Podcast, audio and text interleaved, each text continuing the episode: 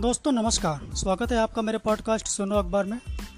आज का podcast motivational है और ये एक 2001 में आई फ़िल्म अ ब्यूटीफुल माइंड्स के लेख पे आधारित है। रन अवार्ड की फ़िल्म अ ब्यूटीफुल माइंड 2001 में आई थी और दर्शकों और समालोचकों के दिलो दिमाग पर छा गई थी। यह नोबेल पुरस्कार विजेता गणतज्ञ जॉन नेश के जीवन पर आधारित थी। नैश पैरानाइज सिजोफ्रेनिया से ग्रस्त थे और अक्सर विभ्रम के शिकार हो जाते थे। वे एक दोहरी दुनिया में रहने लगे थे। नैश की इस कहानी पर बनाई गई यह फ़िल्म दर्शकों के दिलों को छू गई और इसने सर्वश्रेष्ठ फ़िल्म सहित तीन अन्य ऑस्कर पुरस्कार जीते।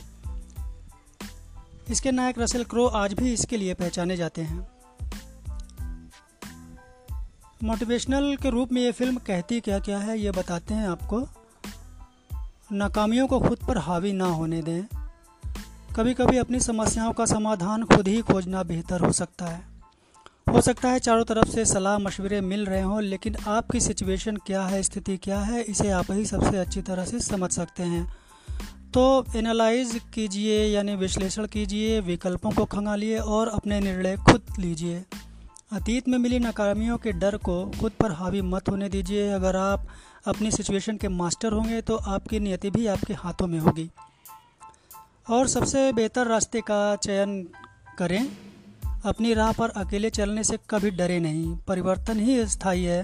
पुरानी मान्यताओं पर सवाल करने से झिझके नहीं और खुद को समय का अनुकूल बनाने के लिए निरंतर विकसित होते रहें। अनेक रास्ते आपको अपने लक्ष्य की ओर ले जा सकते हैं, लेकिन सब कुछ इस पर निर्भर करता है कि आप अपने लिए उनमें से सबसे बेहतर रास्ते का चयन कैसे कर पाता है। और एक चीज़ भरोसा है जो कि मायने रखता है, यह हमेशा नहीं होता कि आप जो पसंद करते हैं उसे करते रह सकें। चीज़ें और परिस्थितियाँ बदलती रहती हैं, लेकिन जो चीज़ मायने रखती है वह है आपका भरोसा। अगर आप में भरोसा है तो फिर आगे बढ़िए और अपनी मंजिल हासिल कीजिए। एक बार लक्ष्य पर ध्यान केंद्रित करने के बाद अपना दिल और आत्मा उसमें झोंक दीजिए। अवसरों की राह में अपने ईगो को बाधा मत बनने दीजिए। अपने विकल्पों को विस्तार देते रहिए, एक ब्यूटीफुल माइंड यही कहता है। और यही सब बातें अ ब्यूटीफुल माइंड में दिखाई गई थी। मोटिवेशन की कुछ बातें आशीष विद्यार्थी की तरफ़ से। इनका कहना है कि दुनिया में ऐसी कोई चीज़ नहीं है जो पूरी तरह सही या पूरी तरह गलत हो। राह वही चुनिए जिसे आप महसूस कर पाएँ, जो आपकी अंतरात्मा गवाही देती हो, खुद अपने रास्ते तलाशिए। ये लिखते हैं कि हार भी एक ऊर्जा की तरह काम करती है, बशर्ते आप हार को महसूस करें, लेकिन उस पर यकीन ना करें। हार बदलावों के लिए तैयार करती है यह बदलाव ज़रूरी और सतत प्रक्रिया है।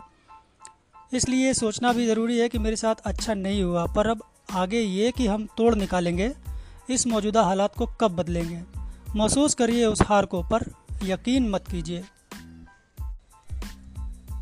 इसके आगे बात करेंगे जापानी अनुशासन की। क्योंकि वहाँ पे लॉकडाउन और निगरानी के बिना भी वायरस पर काबू पाया गया है। जापान में कोरोना वायरस महामारी के मामूली असर का कारण समझने के लिए 33 साल की मिका यानागिहारा पर गौर कीजिए। वे पिछले सप्ताह मध्य टोक्यो में फूल खरीदने के लिए मास्क लगा कर गई थी। गर्मी में भी उनका आधा मुँह मास्क से ढका रहता है। वे कहती हैं कि लोग देखेंगे तो क्या सोचेंगे। दुनिया के अमीर देशों में वायरस का सबसे कम संक्रमण जापान में फैला है। विश्व की तीसरी सबसे बड़ी अर्थव्यवस्था जापान, वैक्सीनेशन के मामले में बहुत आगे है। वहाँ संक्रमण की दर सबसे कम रही।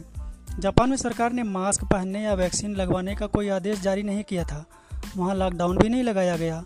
लोगों की निगरानी भी नहीं की गई। लोग स्वयं वायरस से बचने के लिए सावधानियाँ बरतते हैं। अब प्रति एक लाख लोगों पर हर रोज़ केवल बारह केस आते हैं। फिर भी मई में एक सरकारी सर्वे में पाया गया कि दफ्तरों में काम करने वाले अस्सी प्रतिशत लोग और स्कूल जाने वाले नब्बे प्रतिशत छात्र मास्क पहनते हैं। जापान में कोरोना वायरस का नुकसान कम होने के कुछ अन्य कारण हैं। इसमें उच्च स्तरीय राष्ट्र सेवाओं और विदेशी आवाजाही पर बंदिश की भूमिका भी है। तो सबसे महत्वपूर्ण क्या है? उच्च स्तरीय स्वास्थ्य सेवा। विशेषज्ञ कहते हैं कि बचपन से लोगों में सार्वजनिक बदनामी का भय कोविड 19 रोकने में जापान की सफलता का मुख्य तत्व है। जापानी कानून में लॉकडाउन या वैक्सीनेशन की अनुमति नहीं है। लोगों ने विशेषज्ञों की गाइडलाइन का पालन किया। धीमी शुरुआत के बाद किसी सरकारी आदेश के बिना पैंसठ साल से अधिक आयु के 90 प्रतिशत से अधिक लोगों ने वैक्सीन लगवाई है और इसके मुकाबले अमेरिका में 70 प्रतिशत बुज़ुर्गों ने वैक्सीनेशन कराया है। Saint Luke international university, Tokyo में जन स्वास्थ्य के प्रोफेसर कोजनारी ओनिशी कहते हैं कि यदि आप लोगों से दाएँ देखने के लिए कहेंगे तो वे हमेशा दाएँ ही देखेंगे। तो ये है अनुशासन के दम पर। जापानियों ने अपने अनुशासन के दम पर कोरोना वायरस पे बहुत हद तक काबू पाया है। आज का पॉडकास्ट यहीं तक दोस्तों। अगले पॉडकास्ट में फिर आपसे मिलता हूँ। तब तक के लिए विदा लेता हूँ। नमस्कार।